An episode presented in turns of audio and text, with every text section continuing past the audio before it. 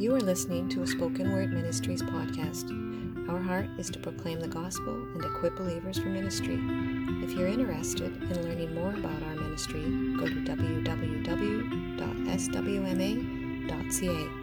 You can also find us on Facebook. Now sit back and enjoy this message.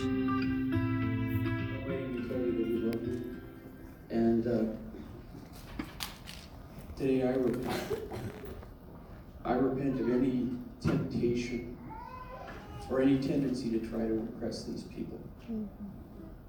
Jesus. We, we, we invite you.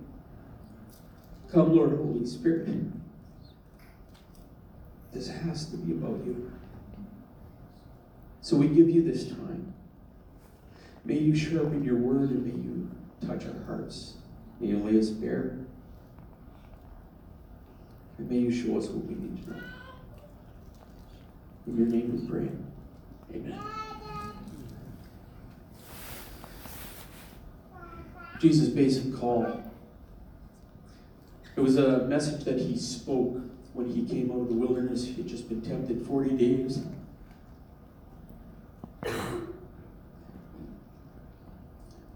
by the devil.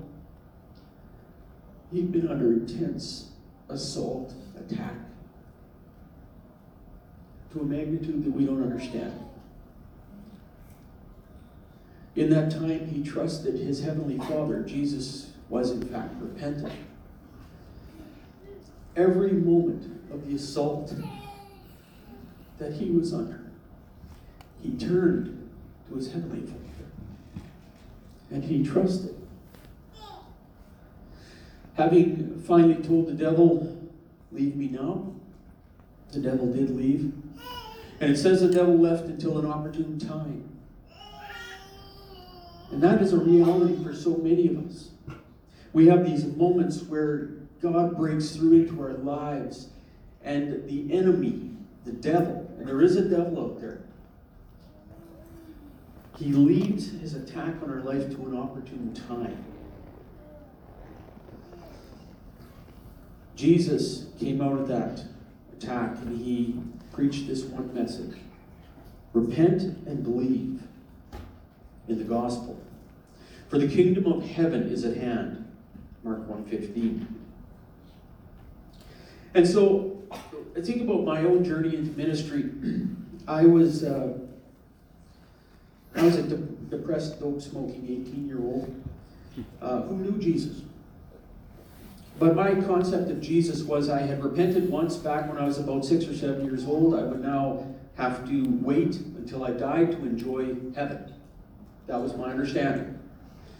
Got out of high school and we were heading into a, an interesting year of, uh, of whatever was to come. And I ran into a friend of mine who had been touched by God and quite radically changed. I got hungry, I got interested. And, and in that time of watching what God was doing in his life, it ignited a hunger in my own life. Um, I had repented as a six year old. I had said, Dear Jesus, I give you my sins, I accept your, your forgiveness, I receive you into my life as my Savior. And I'd walked in my own strength for a bucket load of years, struggled my way through school and high school and all that kind of stuff. At this time, when I was 18 years old, through this friend of mine, God brought me to another point of repentance. I didn't know that you could do repentance twice. Uh, well, that maybe that's not totally true. I probably got saved a half a dozen times at Bible camp, right? um, so, but I, I, I was really brought to this place of I just need more.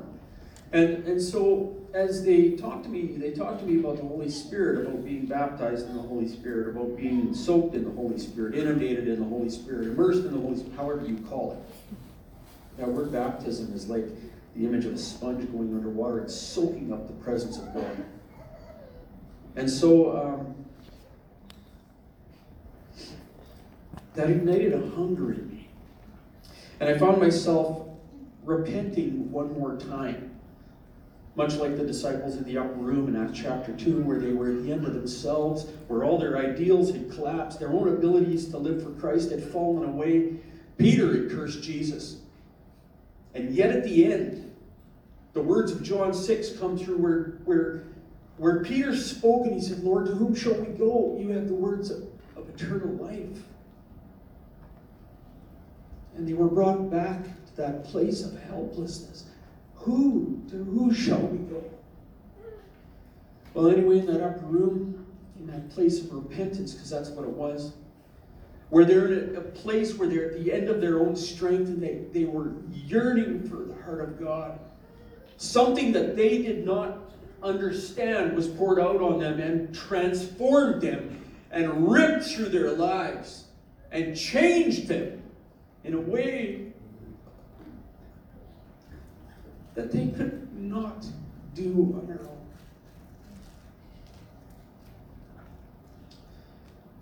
Anyway, they walked out into the world and then they began to drift a little bit. And so we story, see stories of how some of them struggled and repented again. And I think about my own walk as I was prayed for by my friends, and the Holy Spirit came over me, and I had this amazing experience of the power of God flowing through my life. And then I got into the ministry. And in the ministry, you want to do stuff for God. In the ministry, you want to live for Christ. In the ministry, you want to change lives. You want to, so many things you want to do in the ministry. But guess what? There's people involved in the ministry. I found that you can't fix people.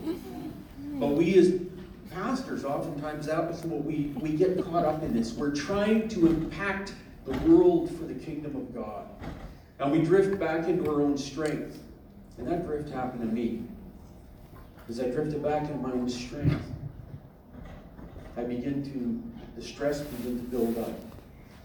And things that tore at me within begin to come back. And it drove me into a burnout. Emotional breakdown would be the old term. My kids were all young, and I was at the end of myself, and I thought I was done with the ministry. I remember sitting on my couch one day weeping. God, I'm at the end of myself. And yet, at the core of who I am, I just want to serve you. And I can't do it anymore. And yet I can't get away from you either. Jesus never left his disciples to follow him in their own strength. Jesus said, I will be with you. Jesus pursues us by the power of his Spirit, the presence of his Spirit. But Jesus knows this drift in us, and he knows this stubbornness in us. And he knows our tendency to do life on our own strength. And so he brings us to the end of our strength. Because at the end of our strength is the only place where true repentance happens. Jesus took me in my burnout time. Japers, I don't know what God's doing here.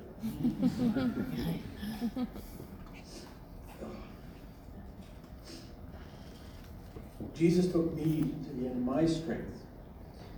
And in that burnout time, I remember being taken to, well, my wife took me for prayer ministry to this guy that we heard about.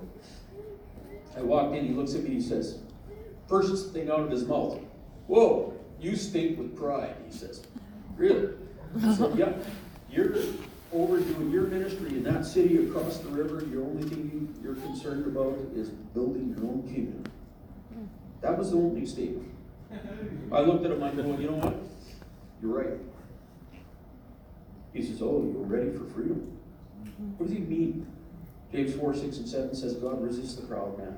The man who would do things for himself in his own way, at his own time, by his own strength. God resists the proud woman. You know what repentance is all about, my friends? When the devil came into the garden with Adam and Eve, he said, Bite this, and you can be like God. What he meant was, Bite this, and you can be your own God. You can run your own life by your own strength, in your own way, for your own purposes.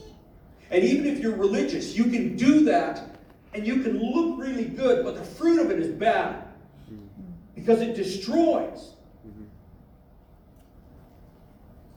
God comes and he calls us to repent.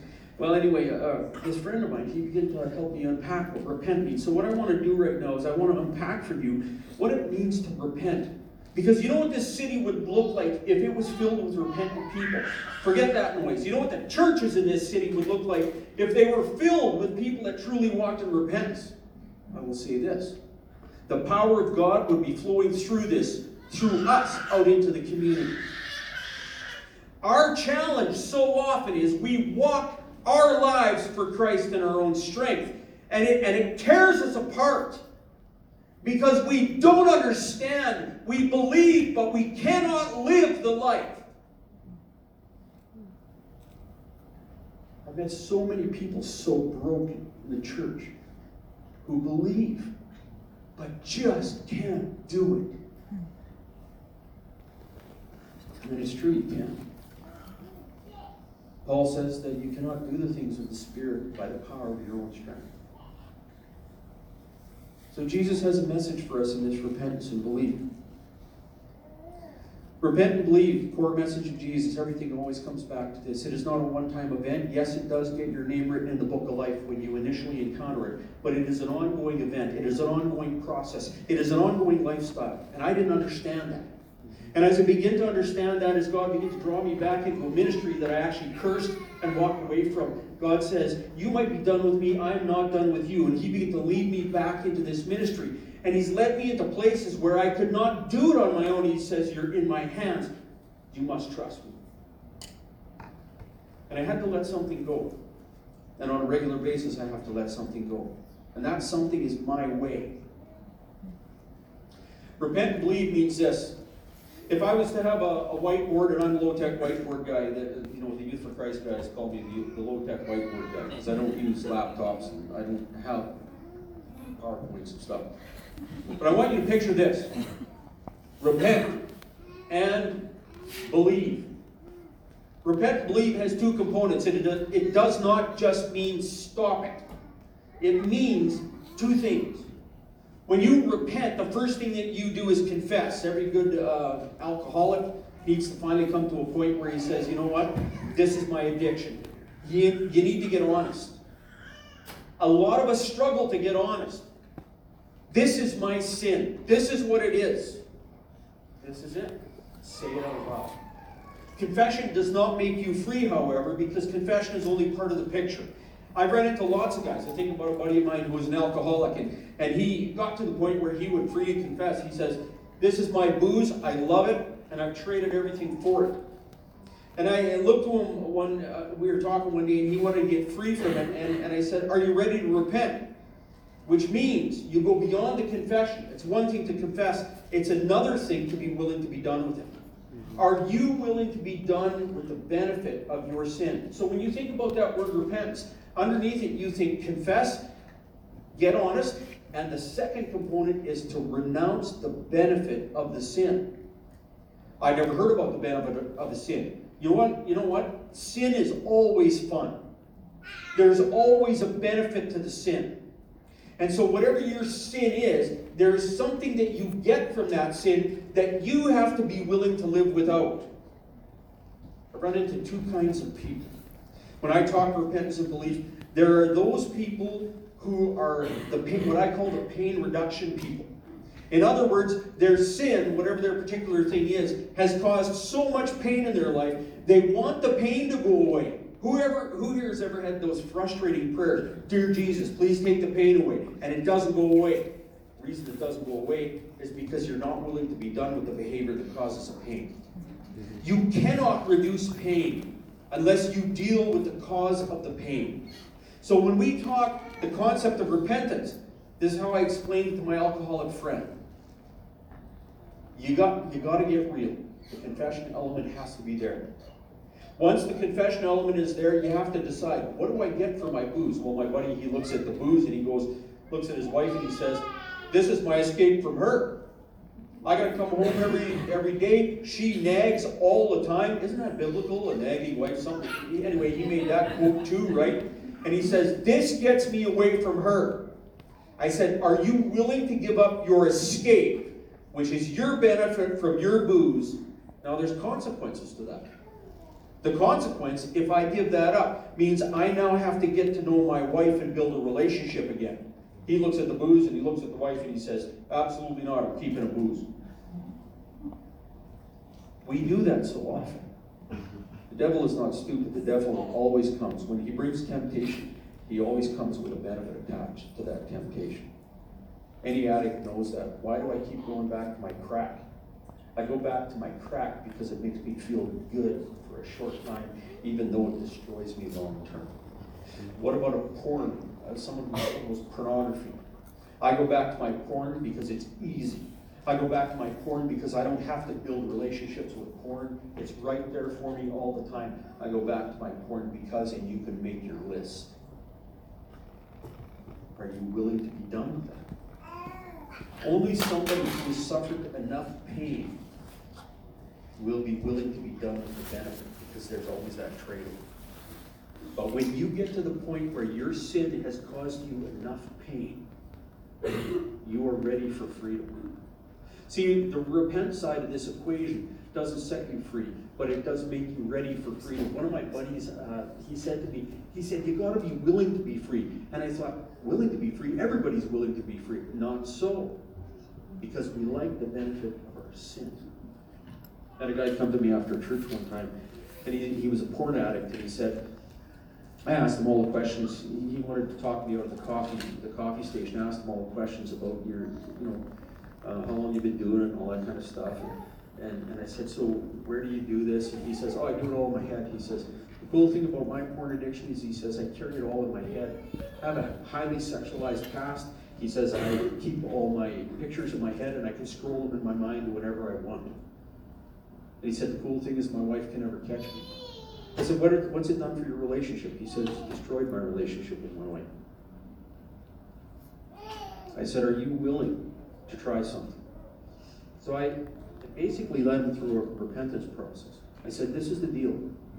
Instead of you fighting the porn in your head, what I'm going to ask you to do is pray a simple prayer. It's based on John 1 5, where Jesus says, I am the light of the world, and that light shines in the darkness. The darkness does not overcome it. I want you to invite Jesus into the darkness of your head. What do you mean? I want you, the next time you pull up that pornography in your mind, I want you to invite Jesus into those images. Are you kidding me? He says, those are perverted images. I can't bring Jesus there. Folks, we've been taught oftentimes that we are supposed to give Jesus our best. Jesus bluntly said, I didn't come for your best. He said, I came for your, your sickness. I didn't come for the healthy. I came for those who were unhealthy. Now, the reality is, all of us have spiritual sickness, but not everybody is willing to admit it. Jesus came to those of us who are ready for help, and he offers that help, and he is not shocked by what he finds within us. So I said, when you go home, I want you to pray this prayer. Invite Jesus into it. Well, he comes back two weeks later. He comes up to me in church. He says, You want to know what just happened? I tried that thing you told me to do. I said, Of course I want to. So he stood by the coffee time, or the coffee stand out back. And we, I listened to his story. And he said, I have a, a, a video that I play in my head as me and a partner doing highly perverted things. And he said, I pulled that up. I wanted to use that video again. Um, I remembered what you said, so I thought, I'm going to stop and try this. So, in the middle of scrolling the pornographic video in his head, he said, Dear Jesus, I invite you into this video. I invite you into the images of my mind. And he said, as I had my eyes closed and I was scrolling the video in my head, he said, suddenly the side door in the room that we were in busted open, and Jesus walked into the room. And he said, the partner that I was with jumped up and screamed, Ah, is that Jesus? And ran out of the room. And he said, in my mind, there I was, left standing naked in front of Jesus. And he says, now I can't use that video anymore. and then he said a very, he said a very telling thing. He said, if I do this to all the videos that I have stored in my memory, will I lose them all? And I said, you may well. I'm not sure I'm ready for that, he says. You hear what I'm saying? My friends, why? Why is repentance so often ineffective for us? It's because we don't understand. We spend all the time trying to pray the pain away and trying to continue to do the same old, same old. until you're ready to allow Jesus to take it away, unless you're ready to let go of the benefit that you get from that unhealthy behavior, it will not go away. Well, the other side of that equation, repent, confess, and renounce the benefit. The other side of that equation is to believe. Believe means what? Well, as a young evangelist, I remember running people through the sinner's prayer. And that's sort of what I did. Fastest I could get them to pray to give their life to Jesus, the better it was. Problem is, is after a while I begin to notice something, is that it wasn't sticking. It didn't work. I'm going, God, why are all these people falling away? Speaking about falling, I gotta be careful here. why are all these people falling away? And, and I felt like God said to me, because you don't take the time to explain to them even who I am. They're cranking their way through a formula. They don't know me. So I thought, okay, so who is this God that we're going to trust? I have found that when people pray repentance prayers and they don't know Jesus, those prayers are not effective. Because you're depending on the prayer. Like a, a friend of mine said one, one time to me, he said, There are no magic prayers. I had a brother who was quadriplegic. When he prayed, he could not speak English words, he made noises. And yet the Holy Spirit came into the room. And I, I saw in him there was there was no, no formulas. He offered his heart to God in the cry of his mouth, and God answered. I have stood beside deathbeds where people who could not speak prayed with me by nodding their heads and watched people get saved. I've watched the peace settle upon them, the fear leave, and then go to heaven. It's not about the magic prayer. So, who is this Jesus? I got a call one time, little gentleman, he was on his deathbed, terrified. I won't tell his whole story, but he was terrified. He was an old Catholic guy. And he, uh, the moment they told him that he was going to die, they told him, You have two months, you're going to die of terminal brain, can- brain cancer. And, and his son phoned me up and put him on FaceTime. So I'm staring at this old guy on the phone on his deathbed. And he's terrified. His eyes are bugged out. And he's been doing his rosary beads and he's been doing all his rituals, and the priest has been in, none of it worked. And he knows his end is coming. And I'm thinking to myself, how do I, on FaceTime, talk to a guy down in the States and help deal with his fears as he lays on his deathbed. And then the Holy Spirit made something real to him. He said, He's Catholic. He's Catholic. He's been taught about Jesus. But like a lot of religious guys, and it ain't just Catholics, like a lot of religious guys, he never really was taught about repentance. So, who is this Jesus that we will believe in? The Bible says that humanity was created for relationship with God. Those of us who carry guilt, shame, sin, the effects of that in our lives, we are carrying something that we were not designed to carry. And it has separated us from God, and it has destroyed our relationship with God, and has made us perpetually hungry for something that we do not have. And God says to himself when that happened, and let me just sort of encapsulate it this way a great pain came into the heart of God the day that Adam and Eve separated themselves, and that separation went viral through the human race, to Romans 5. He said, I will seek my children. It says he poured himself into the skin of his son Jesus. Somebody says to me, You mean Jesus is God? Yeah, Jesus is God. One of his own disciples in, in John 14 said, Show us the Father, Lord, and it will be enough. He says, Have you been with me this long, and yet you do not know me? If you've seen me, you've seen the Father. Who is Jesus? We call him Emmanuel. He is God with the skin on. He is the God of all creation. He has come to be with us, the touchable, huggable, knowable God. It says at the appropriate time, because he was had no sin of his own to pay for, it, instead he let himself be take, taken and executed on a cross. He died there, and in dying there, he paid for our sin. But it also says because he was innocent, He rose from the dead in demonstration of his victory over all forms of sin, death, and the devil. It says he was lifted on high, and that from there he pours out his Holy Spirit to live in us and give us life as we believe in him.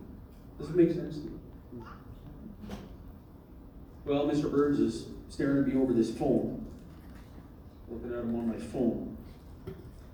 And I felt like the Holy Spirit said he has been taught about who Jesus is. But see, under that belief side, remember that repent and believe. Repent means to confess and renounce the benefit. It makes you ready for belief. Belief means to understand who you're going to believe in and trust them. And so many of us, we have stopped at that place of we understand who Jesus is, but we don't know how to trust him. And when you understand who Jesus is, but you don't trust him, Jesus is irrelevant in your life. And you are in your own strength. To cope with your life as best as you can. So, Mr. Burns, I said, only one thing matters. Do you believe Jesus died to forgive your sins and rose from the dead to give you eternal life? Mr. Burns looks at me, yeah? you believe that? Yeah. Well, you're going to heaven with me. Pray with me. John 1.12 says, you believe and you receive. It's like any relationship, right? First time I met my wife, I actually didn't, I, I, I knew about her. I had information. My friends told me she was nice. But there came a day when I had to actually approach her. Maybe she was bolder than me and approached me. I don't know. But I had to enter that relationship. I had to say yes. Mr. Burns, pray with me, dear Jesus. And we prayed. He didn't how to pray. I said, just agree with me. Dear Jesus, I believe you are who you say you are. You died to forgive my sins, rose from dead to give me eternal life. I say yes to you. You're my God. I belong to you. Finished that prayer and hung up, and my buddy phoned me back here shortly after that. And he said, after you hung up the phone, he said, my dad burst into tears and he began to sob. I'm really concerned about that because I've been watching him with his fear of dying. And, and I'm going, Dad, what's wrong? He says, whatever that guy did, prayed with me, he said something good happened. He said, forgive him. Well, Mr. Burns was supposed to die that night. He wasn't doing too well. Bone-thin, cadaverous looking face, like he was on the edge of death. My buddy went home that night. He was going to come back, and he fully expected his dad to be dead, and he was going to be cleaning out a room. Walked in, here's his dad sitting up in bed. The old boy bounced back. One of his drinking buddies is sitting across from him. They're both got tears streaming down their face. And the old boy's going, Charlie, Jesus has forgiven me, Charlie. I'm forgiven. For two weeks, Mr. Burns did this to everybody that walked into his room. And when he died, my buddy is concerned about his theology, right? Dad hasn't been a believer long. He's leaning over his deathbed. Dad, are you sure you got your theology right? Buzz off! I'm going to be with Jesus, right? Whatever. Repent and believe. You know, I, I, I want to take you to a passage um, that I've been in. I'm trying to go that okay. I've been journeying for the last eight months in Isaiah 30. And so I want to close with this passage. Isaiah 30, um, it says this. Verse 15 and following tonight to 18. This is what the sovereign Lord, the Holy One of Israel, says. And he's talking to a stubborn group of people. He's talking to people that are doing their own life in their own strength for their own ends. And he says this In repentance and rest is your salvation. In quietness and trust is your strength. But you would have none of it. You said, No, we will flee on horses, therefore you will flee. You said, We will ride off on swift horses, therefore your pursuers will be swift. A thousand will flee at the threat of one. At the threat of five, you will all flee away. Till you are left like a flagstaff on a mountaintop, like a banner on a hill. Yet the Lord longs to be gracious to you. He rises to show you compassion. For the Lord is a God of justice. Blessed are all who wait for him. This is a passage on repentance. What God has been teaching me over the last eight months is He has been teaching me to repent. He's been teaching me that repentance is not just an event that I run into. Certainly it is an event, but it is also a process. It, a pro- it is a process that I am invited into on a regular basis. When I am struggling, when I am reacting, when I am in my own strength, God calls me to that place of repentance. And so every morning, basically, for the last eight months, or every day at some point, I have written out this verse. In repentance and rest is your salvation, in quietness and trust is your strength. What does repentance really mean? Repentance really means, you know, Lord, I'm done with my strength and I'm turning back to yours. It's an admission God, I can't do this on my own. And I'm ready to be done with my way, and I'm turning back to you. I'm inviting you into my, into my weakness. This has become my prayer. Every time I get angry, every time I get depressed, every time I get selfish, every time I see these things in me, I've been praying, Dear Jesus, that reaction right there. I repent and I invite you into the selfishness behind it. And I've been experiencing God doing a transformative work in me. How do we live in peace? The next line says it. In quietness and trust is your strength. God will save you from your own strength, and He will give you His strength. We are called to live in that place. And it's not just a one time event, it's a day by day event. Every time that we see ourselves going back to our old ways, Lord, I repent and I invite you into the selfishness behind what I'm doing right now. Do your thing. Now, the interesting thing is, Isaiah speaks to some of our selfishness right here. He says, You know, we said, No, we're going to get away from our struggles on our own. We're going to deal with our struggles on our own. We will run from them. God says, Yes, you will. We said we will ride on swift horses. Yeah, well, we'll jack up the 4x4 and we'll go hard and we will get away from them. God says, no, they're chained to you. They're going to be just as fast as you are. You will never get away on your own. We, who here is running from a struggle? God says it is chained to you and you will not get away from it on your own. What is the answer? He says in verse 18, the Lord longs to be gracious to you if you persist in living your life in your strength, he said, you will end up like a flagstaff on a hill. The other image in that old Hebrew passage is of a tree that has been stripped and denuded, and all that is left is the stick of the trunk up on the hill. Ruin. If you persist in your own strength. But he says, I long, I wait. Who here was a rebellious teenager? That would be me. And I remember my dad at age 60 saying, You need my help. And I said, I ain't ready for your help. I'm doing it my way. A little later, I said, Okay, I'm ready for your help. And at that moment, my father, who had wanted to help me for several years already, swooped in to help me out. God is waiting to give help. But when we insist on doing it our own way for our own purposes and our own ends, we hold him out of our lives.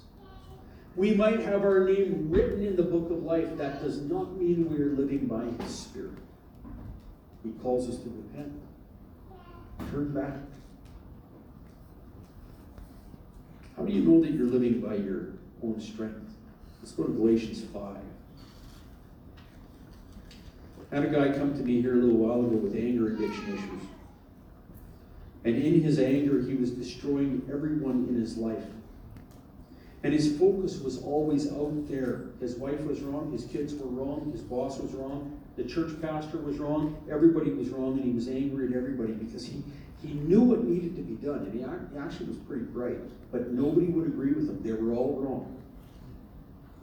And I took him to Galatians chapter 5. And so, what I want to leave you with today is this How do you tell when you need to repent? It's quite easy. How do you tell when you're walking with God? It's quite easy. Verse six, verse nine. Verse 19 in Galatians 5 says this The acts of the sinful nature or the selfish nature, the flesh, depending on your translation, are obvious. Sexual immorality, impurity, debauchery, idolatry, witchcraft, hatred, discord, jealousy, fits of rage, selfish ambition, dissensions, factions, envy, drunkenness, orgies, and the like. Now, I don't know who here does orgies and all that kind of stuff. You know, maybe that's not the common one. But the jealousness, jealousness, the selfishness, the anger. So this is what I, I, I said to my friend. I said, this is the deal. This is your list. And it says, and the like things. So these selfish manifestations, every time your anger flares, that is the signal you are in your own flesh. And if you carry that through, you're going to do damage. I want you to stop and repent. He says, What does that look like?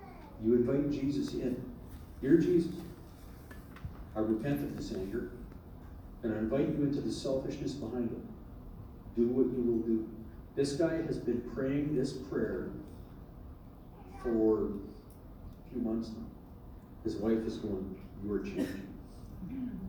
Why? Not because he's trying to change himself but because the Holy Spirit is being brought to bear in his life to set him free. This is what repentance does it turns us to the strength of God. It allows God's strength to be ours instead of us living life on our own strength. It sets us free. It brings rest and strength to us that we cannot generate on our own. And it allows God to live through us to the people around us. Will we insist on doing life our own way? Or will we say yes to Jesus? Lord, I repent. I see the selfishness. The promise of God through Paul in Galatians 5 is that as we increasingly live in surrender to His Spirit, our lives will be characterized by joy, love, peace, patience, kindness, goodness, self control. What is the call of God in your life? So here's me scrambling to get this teaching in. Uh, I'm, I'm probably shoehorning too much in here, but anyway. But what I what my heart is for you today, I want to leave you with a message of a God who loves you. I want to leave you with a message of a God who longs to have compassion on you and who longs to pour into your life his blessing. I want to leave you with a message that the only way possible for that to happen is through repentance, through surrender, as you yield to Him. You do not have to perform, you do not have to fix yourself. In the deepest darkness, that is where His light is the brightest. Invite Him. Pray with me. Dear Jesus, Lord God, we come to you you are the healer. You are the Savior. And you pour out upon us the Holy Spirit, who is our strength, who is our guide, who has promised to lead us into all truth, who says that where I am, there is freedom. Jesus, teach us. Teach us that repentance. That we don't perform for you, we surrender to you. That in the places where we are beset by the enemy, we get to invite you in and let you carry us through. Jesus, we love you, but what's more, you loved us. And you loved us first. And you sought us out because of that love. For those here, Lord, who struggle to love themselves because they don't perform well enough, I say to you that you are free now for performing free to yield to the Savior who will live through you. Jesus, pour out your Spirit upon such of us. We say yes to you in your name. Amen. Bless you and thank you for listening